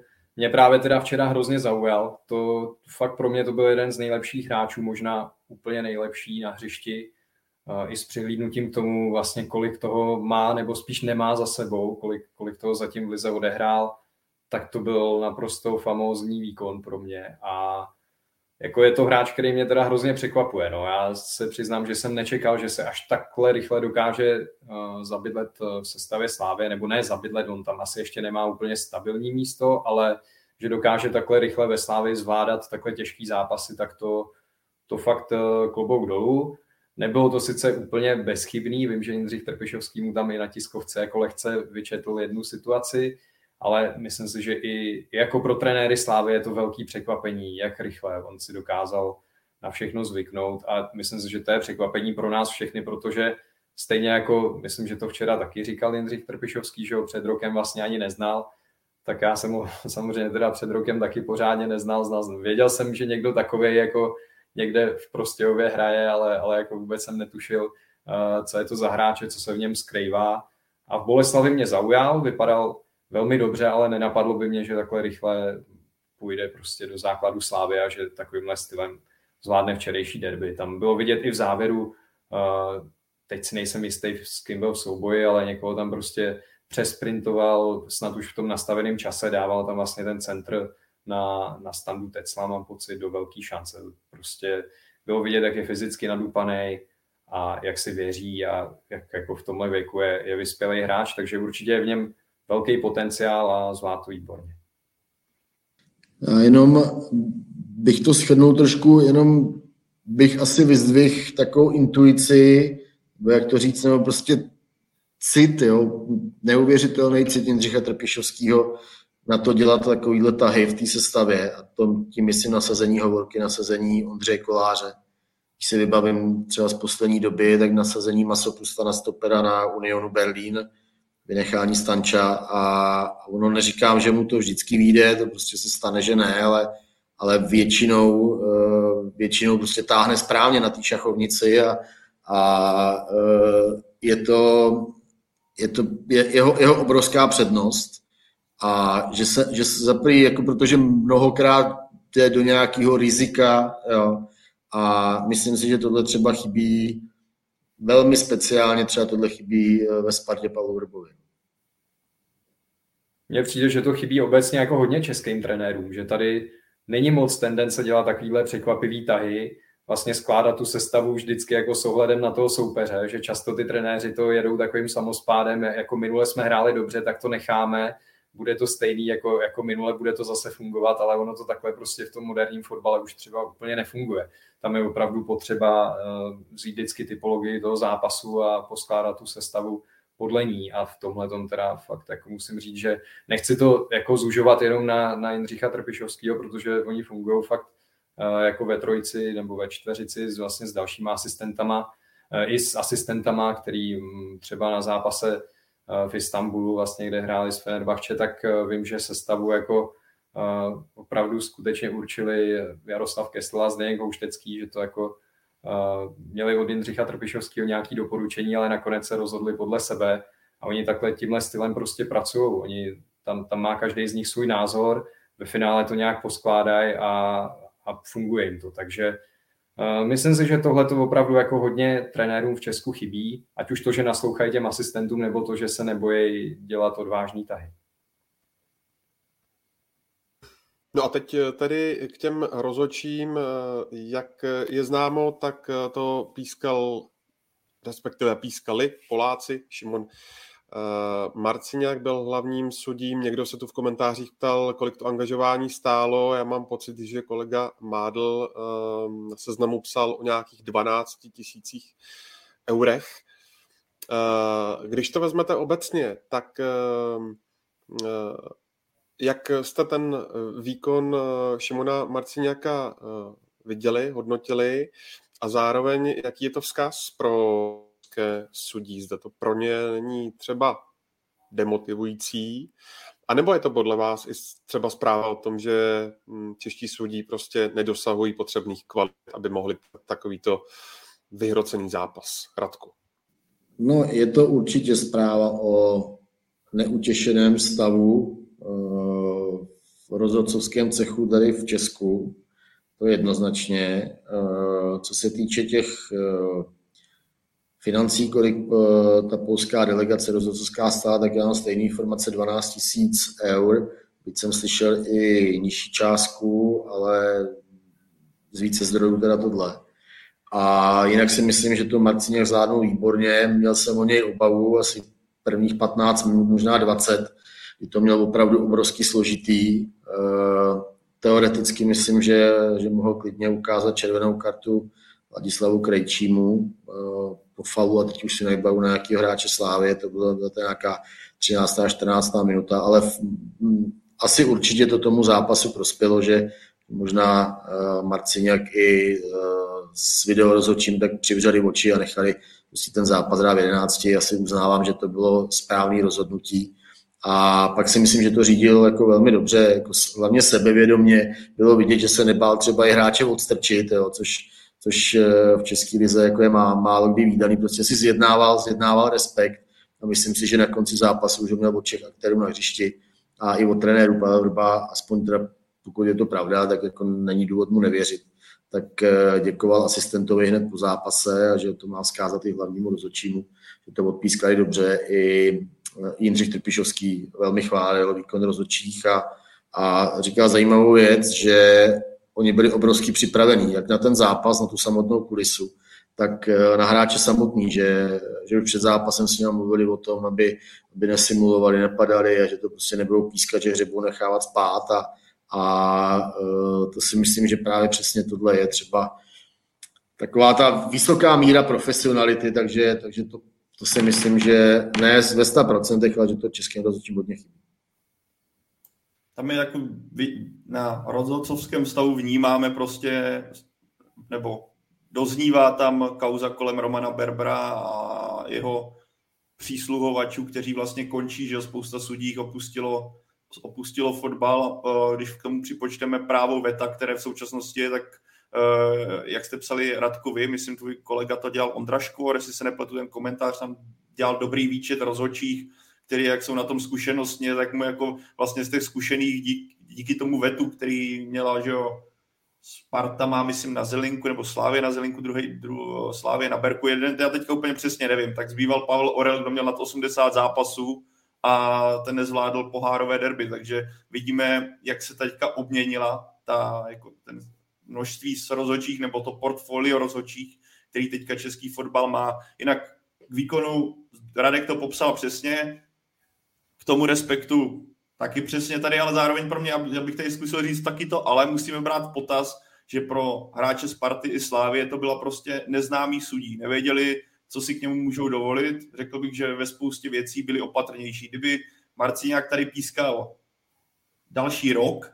myslím, že to bude vypadat taky jinak, protože zaprvé on zjistí, jak, jako, na které hráče, ač on si to studoval, za mě obrovský symbol profesionalismu, ale zároveň i hráči myslím, že by pochopili, co si můžou a nemůžou dovolit a myslím, že by byli víc otrkaní a dovolili by si toho daleko víc, než eh, teďka, když přijel jednou, bylo kolem toho halo, takže tam máš takový ten přirozený respekt z neznámého. Tím nechci nějak snižovat ten jeho výkon, je to rozhodčí, který v Česku není. Že jo? Když se podívám na ten jeho výčet, pískal Super Real Madrid, Atletico Madrid, byl, má za sebou spoustu velkých zápasů. Ale věřím, že kdyby se zeptal v Polsku uh, fanoušků na to, co si o ně myslí, tak jako by to byla obdoba toho, jak uh, třeba fanoušci tady kritizují určitý jména, tak si myslím, že bys našel spoustu, kdyby ta kritika byla stejná. Je to prostě taky výraz toho, že to bylo úplný novum. A, ale tím ho jako nechci nějak jako nechci nějak jako zhazovat, nebo nechci zhazovat tuhle volbu, dobrá, jako za mě tohle bylo ideální v téhle situaci, jen aby tady takový to totální opojení nebo totální superlativy na to, že přijel polský rozhodčí a všechno zvládl bez chyby, nebo s minimem chyb, tak si prostě myslím, že to je prostě faktor toho, že to byl pro hráče jako neznámý bod nebo neznámý sudí. Ale tím nechci jako nějak ho zhazovat nebo negovat to, co předvedl. Pískal to skvěle, i díky němu ten zápas proběhl tak, jak proběhl. Podle mě super tak od komise rozhodčích. Řekl bych, že to nejlepší, co mohli v tuhle chvíli udělat, protože těch rozhodčích tady opravdu není na zbyt v Česku. Víme, jak to vypadá, víme, že většina z nich teprve eh, sbírá zkušenosti, takže já to beru i jako takový signál pro ně, že ta komise jim ukázala, podívejte se, takhle se to má dělat, takhle se mají tyhle zápasy pískat a všichni směřujte k tomu, abyste to příště odpískali někdo z vás tak jako on. Takže já si neopak, jako fakt si myslím, že to vyřešili úplně nejlíp, jak mohli, by to stálo určitě nějaký peníze navíc, ale stojí to za to, protože je to důležitý zápas a nechcete, aby ho prostě zkazil rozhodčí, aby ho zkazili nepřesní rozhodnutí. Nevím, jestli už to tady zaznělo, ale mám pocit, že nešel ani jednou kvaru, což jako taky, taky beru jako plus, že ten zápas díky tomu měl jakž tak spát, byť teda na hřišti jsme se o tom bavili, že to byla faulovaná, ale Kdyby chodil často k varu, tak je to ještě horší. Ještě víc by hráči promrzli, ještě víc by promrzli diváci a my. Takže i, i tohle beru jako velký plus a zvládl to výborně a pokud jsem říkal, že David Urásek pro mě byl hráč zápasu, tak řeknu, že Marciňák pro mě byl muž zápasu, že to byl jako nejlepší muž na hřišti z mýho pohledu. Mně se tam líbil i ten moment před tím, respektive po gólu Slávy na 1-0. Já si myslím, že Marciněk vůbec, protože tam se rozčila hra s tím, že kvůli tomu uh, střetu s Bahem. A já si myslím, jestli jsem to správně čet jo, uh, v, tom reálu, tak si myslím, že Marciněk vůbec nepřipustil žádnou diskuzi, uh, nějaký vár, nebo, nebo že by prostě se radil s videorozhočím, že prostě pro něj to nebyla absolutně zjevná chyba. Myslím si, že to tak chápal i ten videorozhodčí, že i kdyby tam k faulu došlo, takže by VAR do toho nestupoval. Tak si myslím, že ta eh, situace by měla být normálně posouzená. A zrovna jsem si v tu chvíli říkal, jestli, jak by třeba reagovali český rozhodčí, jo? jestli bychom třeba pět minut uh, nečekali na nějaký verdikt a jestli by z toho uh, nebyla zase nějaká bramboračka. Jo? Ale nechci, ne, nechci říkat, že by to jak stoprocentně bylo, jo? ale samozřejmě, že mi to prostě hned naskočilo, protože si přesně myslím, že že do těchto situací prostě VAR nemá, nemá vstupovat. Já tady ještě vidím, když koukám na ty komentáře, co nám tam naskakují, tak lidi píšou, Krejčí neměl dohrát stoprocentně a tak dál. Jasně, můžeme se o tom bavit, že jako některé zákroky byly na hraně, ale ve finále, když se podíváte, jak ten zápas probíhal, tak on to všechno uhlídal, nenechal to sklouznout k tomu, že by tam byly nějaký zákroky, které by byly vyloženě už jako na jasnou evidentní červenou, protože on i po takovémhle zákroku za tím hráčem prostě přijde a zcela jasně a důrazně mu řekne, tak tohle už v žádném případě, to prostě ještě jednou a jdeš okamžitě ven, končíš a je bylo vidět, jak potom měl u těch hráčů respekt, že on s nima fakt mluvil tím stylem, že si nenechal nadávat, nenechal si nic od nich říct, okamžitě prostě utnul jakoukoliv diskuzi, jak říkal Radek, dokonce od sebe jako odháněl. A to třeba bylo i, to, to nebylo jenom v přerušený hře, já si vybavu, že se tam Hložek s Plavšičem normálně v průběhu hry nějak jako škorpili a on ve chvíli, kdy prostě bylo vidět, že se jako neděje nic zásadního, že nemusí úplně jako mít oči na balónu, tak šel k ním, roztrche od sebe a prostě ve vteřině bylo jasný, že si jako tohle nemůžou dovolit. Takže za mě fakt palec nahoru a, a zvládl to úplně na, na jedničku s hvězdičkou. Tak tohle mě obecně v práci českých rozhodčích chybí a je to možná tím, že právě nejsou tolik zkušení, nemají k tím hráči respekt, ale takový to, že, a myslím, Radek to tady zmínil, že si ne, nedokážou jako takovým tím razantním gestem říct, hele, v uvozovkách drž už hubu a běž pryč. A naopak je to takový, když vidíš, jako nemusíš ani to slyšet, odezíráš z, z úst, tak jako ta jako vulgarita některých hráčů vůči rozhodčím českým mně přijde jako naprosto extrémní a přijde mě to jako, ano, fotbalu emoce patří, eh, nemám s tím problém, ale občas mi to přijde jako směrem k rozhodčím zahranou a chybí mi z jejich strany právě takový ty gesta, co ten Marciniak měl, očduchnutí prostě, do, klidně takový ten jako svý, svým způsobem kolinovský fan, takový to dát jasně najevo, hele, tady prostě na tom hřišti pánem jsem já, ne ty, ty keci si strč do někam za klobouk a klidně to trestat kartama. Mě to strašně, jako, strašně mě to vadí. Přijde mi to mnohem výraznější než dřív neustálý řečení u každé situace a často emotivní řečnění plný jako vulgarit na adresu rozhodčích. A tohle je bohužel asi tím, že ti kluci s píšťalkou zatím nemají toho tolik a nemají takový respekt mezi hráči. A tohle, tohle právě ten Marciniak v tomhle směru, díky tomu, že, a já říkám, podle mě i díky tomu, že nový, tak jako měl naprosto výrazný a naprosto silný. A, ale tohle mě jako obecně v Lize vadí, jak se jako někteří hráči k rozhodčím chovají měl by tam být určitý přirozený respekt. A zejména mně přijde jako absurdní, když jako je tam video a někteří ohle dokážou se hádat okolo, okolo jasné penalty. A jako vždycky říkám, jo, kámo, proč, proč, ale to je můj pohled na to. No. No, je to, je to zajímavé, zajímavé jako bod diskuzi. Jo. Mě by totiž třeba hrozně zajímalo, když opravdu sleduju některý, některý hráči, co jsou schopni rozhodčím říct. Jo, a teď se asi naštvou Spartani, ale když třeba jako sleduju eh, výlevy Ladislava Krejčího mladšího a myslím, že si na to eh, stěžoval tuším Miroslav Koubek po vzájemném zápase, že vůbec nechápe, co mu u rozhodčího prošlo v tom, v tom duelu. A tak by mě hrozně zajímalo, jakým způsobem oni se včera chovali k Marciňakovi, jestli tam taky zaznívaly vulgarity a protože přece jenom polština a čeština tak má jako k sobě docela blízko, tak si myslím, že Marcin by moc dobře věděl, eh, co mu borci říkají. A eh, já si docela dovedu dobře představit, že, eh, že se to nedělo, nebo minimálně v takové míře, jako jsme na to zvyklí, zvyklí v Česku. No.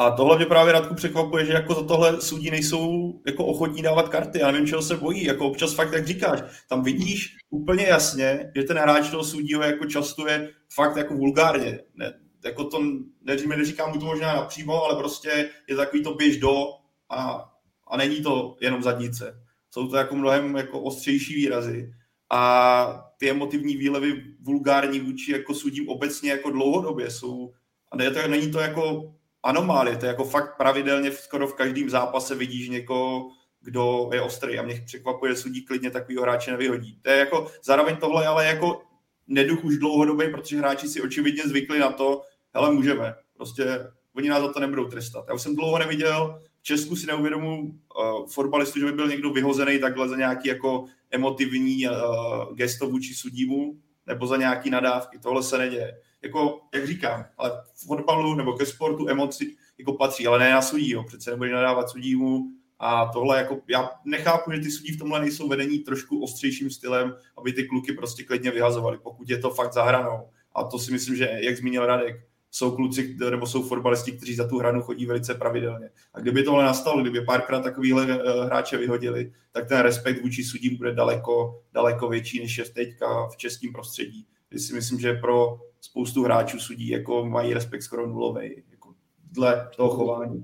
Chtělo by to jako v okresním přeboru toho rozhodčího, nevím, jestli se jmenoval Dietrich nebo Friedrich, ale jak vyhodil Jirku Luňáka za, za tu spršku nadávek, tak někdo takový, ale ne, tak to, to je samozřejmě nadsázka, ale jako připojuju se k tomu, že mi to taky kolikrát přijde hrozný, i když třeba tam není z ruchových mikrofonů dobře slyšet, co si říkají, tak to asi všichni umíme odezřít a, a je, to, je to hodně zvláštní, že ty rozhodčí si nechají takhle do obličeje nadávat, jako i z pohledu toho, že jsou to chlapy a že by je to jako mělo vlastně naštvat a že by měli jako mít chuť toho hráče za to fakt potrestat a jednat podle pravidel, protože určitě to v pravidlech takhle vymezený je, že jako hráči se nemají vyjadřovat vulgárně, tak jasně má to vše, všechno má jako nějakou hranici nebo nějakou vůli, kam to ještě necháte zajít, ale jako přijde mi, že často už to je úplně extrém a nemám pocit, že bych něco podobného viděl v Premier League nebo v Bundeslize, jako že by, že by hráči nadávali zblízka rozhodčímu do obličeje. To,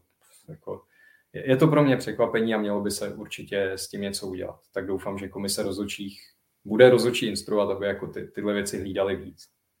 Tak doufám, že komis, někdo z komise rozhodčích právě teďka poslouchá a říká si, mají pravdu chlapci, mají pravdu, měli bychom klukům to říct.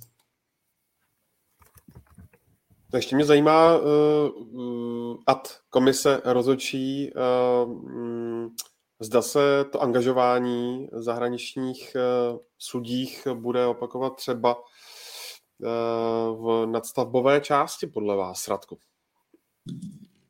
Možný to je, samozřejmě. Uh, ta varianta je zvažovaná.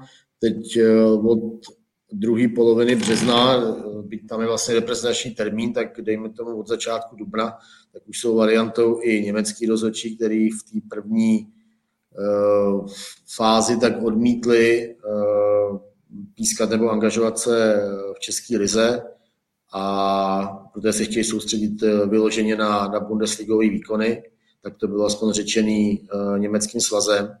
A taky to bylo nákladnější, jo, protože jestli se bavíme o tom, že polští rozhodčí stály 12 000 eur, tak uh, údajná nabídka z Německa byla na úrovni 20 000 eur, což, což je poměrně velký rozdíl, asi 200 tisíc, jestli to správně takhle rychle spočítám. A, ale určitě si myslím, že po této zkušenosti, kterou tady český fotbal zažil, nebo respektive komise rozhodčí, tak si myslím, že že určitě budou snahy nebo tendence, aby právě třeba minimálně uh, v té nastavbové části se k tomu vrátili. Myslím si, že kdyby odpískali jeden, třeba dva zápasy a možná vystačil jenom jeden, tak uh, že by asi s tím kluby souhlasili a, a že by se našli finanční prostředky na to, aby, aby sem třeba zase Marci nějak nebo někdo jemu podobný z Polska přijel. Ještě abychom ztratili aspoň jedno slovo taky o Spartě jak velký problém pro letenské vlastně je nejspíš zranění uh, dvou obránců Davida Hanska a Filipa Panáka. Davide. Tak je to určitě velký problém, už jenom vzhledem k tomu, že vidíte, v jaký je Sparta nepohodě, tak eh, tohle to tomu určitě nepřispívá, nebo přispívá to k tomu, aby to bylo ještě horší a, a pro Spartu je to určitě velká nesnáze. No, já nevím ani vlastně, co, co k tomu víc říct, prostě Problém to je velký, pokud ty zranění uh, budou dlouhodobější, tak uh, to může být problém až extrémní a jako nezbývá, než uh, si přát, protože i třeba jako Filip Panák víme, jaký má za sebou příběh, tak jako já i z lidského pohledu bych mu samozřejmě přál, aby, aby byl zdravý, aby to nebylo nic vážného. Trenér Verba včera říkal na tiskovce něco v tom smyslu, že by to mělo být na 14 dní podle těch prvních odhadů doktorů, takže Uvidíme, jestli to tak bude, nebo jestli vyšetření potvrdí nějakou horší variantu, ale pro Spartu by to každopádně byla velká komplikace. A bylo podle tebe, Davide, od eh, Pavla Vrby prozřetelné nechat to Filipa Panáka takhle trpce dohrát? Tak on, on jako nedohrál, ne? On pak šel do kabiny, mám pocit, na konci, že odběhl, že Sparta vlastně dohrávala v deseti, takže... Jasně, jasně, jasně. Už potom pak už jasně. Eh, šel do kabiny, no, ale asi, asi nebyla ani jiná volba. Myslím si, že když by to dohrával, tak, tak by hodně riskovali, že se to třeba nějak zhorší. A kor v jeho případě, tak asi je jasný, že sám možná je dvojnásob obezřetný a asi si i řekl o to, aby, eh, aby ten zápas dohrávat nemusel. To derby bylo uh, samozřejmě věnované Ukrajině a mělo i charitativní podtext, vybírali se tam peníze, uh, vlastně v televizním přenosu se vybírali peníze, předával se šek. Jak vkusné vám v tomhle světle přišlo to choreo ze strany fanoušků Slávie, kde bylo napsáno mm, poslušně hlásím smrt Spartě a byl tam uh, vyobrazen voják Švejk a na druhé straně to demolování zařízení uh, stadionu od uh, fanoušků Sparty. A k tomu teď je taková otázka. Myslíte si, že to teď Spartě disciplinární komise v kombinaci s tím uh, zahájením řízení ohledně rasismu proti zlínskému dramému, že to teď eh, disciplinárka Spartě sečte? No, hele, co se týče toho Chorea, já jsem si k tomu vyjadřoval včera na Twitteru, dneska jsem si k tomu psal taky nějaký, nějaký takový svůj osobní pohled nebo, nebo zamýšlení. Eh, pro mě prostě to je nepochopitelný. Já to zabalím ještě trošku ještě do dalších věcí, než o čem ty jsi mluvil. že tam došlo předání, předání šeku, to jsi, myslím, říkal před zápasem zase hrála uh, Krylová až jako dojemná píseň Bratříčku Zavídej vrátka, která vlastně byla symbolem uh, odporu proti okupaci v 68. A spousta lidí si to pamatuje. Uh, Taras Kačaraba vlastně sledoval derby zahalený v ukrajinské vlajce a, a na tribuně Sever pak vidíme tohle, tohle jako z mýho pohledu naprosto totálně stupidní choreo, myslím, že absolutní jako nepochopení situace nebo momentální nálady v celém světě. A uh, vůbec jako nechápu, jak je, jak je možný, že, uh, že někoho něco takového napadne a pak se ještě najdou další pitomci, kteří to jsou schopní jako zrealizovat. Jo. Já si myslím, že k tomu by se měla postavit i Slávě a říct, že, že momentální době uh, takovýhle projevy na, na svém stadionu nechce.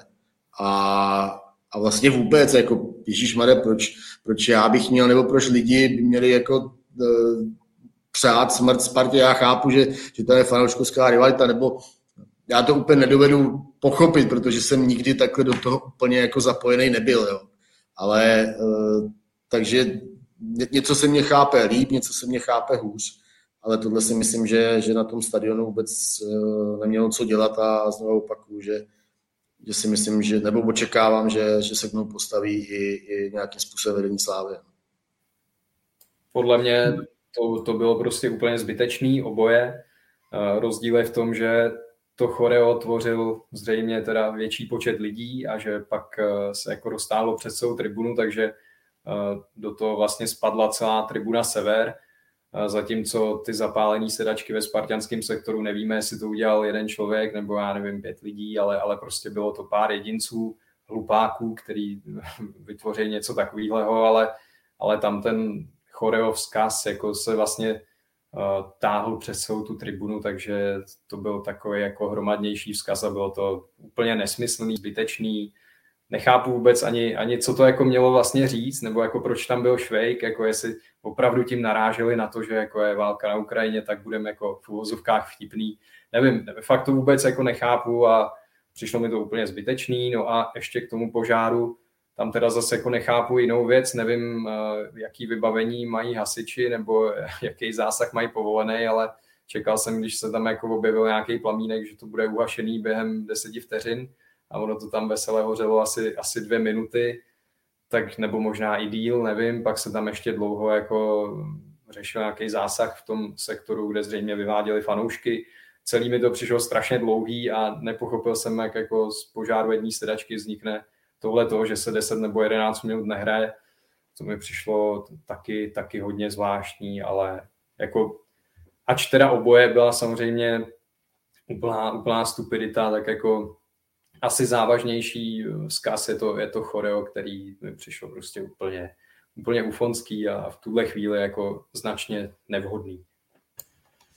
Já jsem jako u fanoušků, já jsem hodně tolerantní v tomhle věci. Já myslím, že tolerantnější než celá řada novinářů. Ale jako ne, ať nemusím ani komentovat, co říkali kluci, já s nimi naprosto souhlasím, ale další věc, co pro mě, když posloucháš uh, ty opěvky, tak jako z toho zápasu, z toho derby jsem si odnesl, tam bylo jako, deva, jako ne pod, většina jako nebyla podpora tvýho týmu. Většina byla jako ne, neustálý jako negativní urážení toho protička. Chápu, je to derby, jako emoce jsou tam extrémní. Ale jak, řík, jak je, když vezmeme, že je válka a poslouchat jako čtvrtinu zápasu smrt Spartě, eh, Spartané jako bodnutě a podobné věci, jako, ale sorry, to je jako naprosto absurdní a nebný. Já chápu, že ty lidi tomu choreu obětovali obrovské hodiny a kdyby tam nebyl ten vzkaz, tak je to jako parádní záležitost. To jako, jak to vypadalo, jak to bylo vykreslené, jak to bylo graficky udělaný klobouk dolů. Ale ty to prostě doprasíš jako vzkazem, který v téhle době je naprosto nevhodný, idiotský. Prostě o tomhle rozhodl podle mě jako, sorry, hloupej člověk, protože začneš přesně, jak říkal Radek, ale já když jsem viděl to, jako poslouchala bratříčku po bratříčku doplně, aby to vypadlo to slovo, zavírej celý stadion ti tam svítí světlama, ale fakt jsem z toho jako byl dojatý v ten moment, protože pro mě to jako uh, téma je hodně silný i s ohledem na to, kolikrát jsem na Ukrajině byl.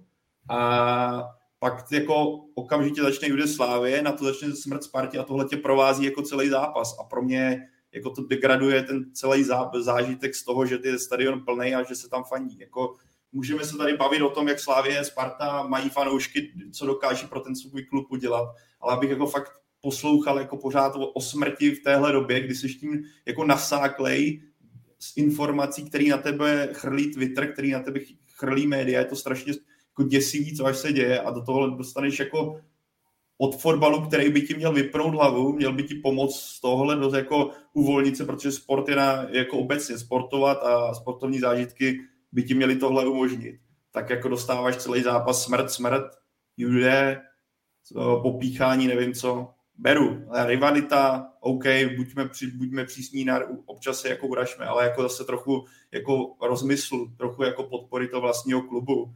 A ale na mě to bylo prostě špatný. Tohle by mě, jako mě obrovsky zklamalo. Ač jako jsem fakt jako tolerantní vůči fanouškům, dokážu pochopit pyro, dokážu pochopit kde co, tohle nechápu. Je to pro mě jako fakt, jako pro mě to bylo hnusno. Sorry, sorry, sorry, jestli nás poslouchá, někdo na tom pracoval, sorry. Ale prostě příště se nad tím zamyslete, jako jestli je něco vhodný a jestli je něco nevhodný. No. Myslím, že to dokážete pochopit, tyhle naše argumenty. Kdo na tom pracoval, tak to byla úplně zbytečná, totálně zbytečná práce. E, dobře, Pavle. Já se tady chci, já bych se tady, jestli mě dokáže ten člověk ještě odepsat, o, v čem jsem lhal, e, to by mě zajímalo. Já jako celkem by mě to zajímalo a ještě tady někdo píše, Samozřejmě vadí, to bylo absurdní. Poté, jako když tam uslyšíš bratříčku zavírej brátka z kotle Sparty se ozve Judislávy a okamžitě, to je úplně to samý. Jako, jak, jako, sorry, dutý hlavy. Ale jestli mi někdo ještě odepíše, v čem se lhala, rád bych to věděl, nejsem si toho vědom. Zároveň nechci jako všechny házet do stejného pytle, protože někdo tady přesně psal, když zvedáš nad sebe choreo, nevíš, co na něm je, tak jako to neovlivní. Že jo? Takže jako nechci zase, to je jako, to by bylo jako faul argumentační říct, všichni fanoušci o to vědí. Věděla o tom ta skupina lidí, co to tvořila. A ta by se měla chytnout za rypák a říct si, hele, tohle byla kravina. Jo, že nebyla věč, pokřiku, vě, nebyla, většina pokřiku nebyla proti Spartě, abych to tady jak ukázal. Hele, z mýho pohledu nezaujatýho fanouška, který ten zápas sledoval a snažil se vnímat i to, co dělají oba kotle. Za mě tam bylo jako tolik negace, že jestli, nebudu to tady počítat procentuálně, ale smrt Spartě to překryla tolikrát, že mně přišlo, že to byla většina zápasu. OK, když to někdo spočítá, tak uvidíme, kolik procent to bude. Ale pro mě to bylo prostě zklamání. Sorry. Tak eh, věřme, že kultivace fanoušků bude zdárně pokračovat jenom k lepšímu, řekněme, abych to tak uzavřel. A Football Focus podcast je na konci. Vím, že jsme měli v plánu probrat ještě eh, start eh, druholigového jara, ale to si vzhledem k času necháme na příště. A mně už nezbývá nic jiného, než moc poděkovat jak Davidu Čermákovi, a Radku Špriňarovi a samozřejmě taky Pavlu Jahodovi za účast, za komentáře a analýzy, takže kluci díky moc. Díky taky. Děkuji za pozvání. Děkujeme Ondřej, bylo to opět krásné a děkujeme všem, kdo s námi vydrželi tuhle hladovou hodinu, kdy většinou šíš. Díky za sledování a díky za poslech. Já vás ještě pozvu na web fotbalfocus.cz, kde samozřejmě všechny díly Football Focus podcastu najdete, stejně jako na Spotify nebo na YouTube nebo na iTunes. Eh, pozvu vás i na web Pomáhej Ukrajině.cz, protože Ukrajina potřebuje samozřejmě pomáhat dál. A ještě vás pozvu k vysílání ČT Sport, protože ve čtvrtek eh, vysíláme první osmifinále Slávě eh, v rámci konferenční ligy proti rakouskému Linci, takže se určitě dívejte. No a tohleto utkání bude uh, pravděpodobně i jedním z témat příštího vydání Fotbal Focus podcastu. Tak se mějte krásně a opatrujte se.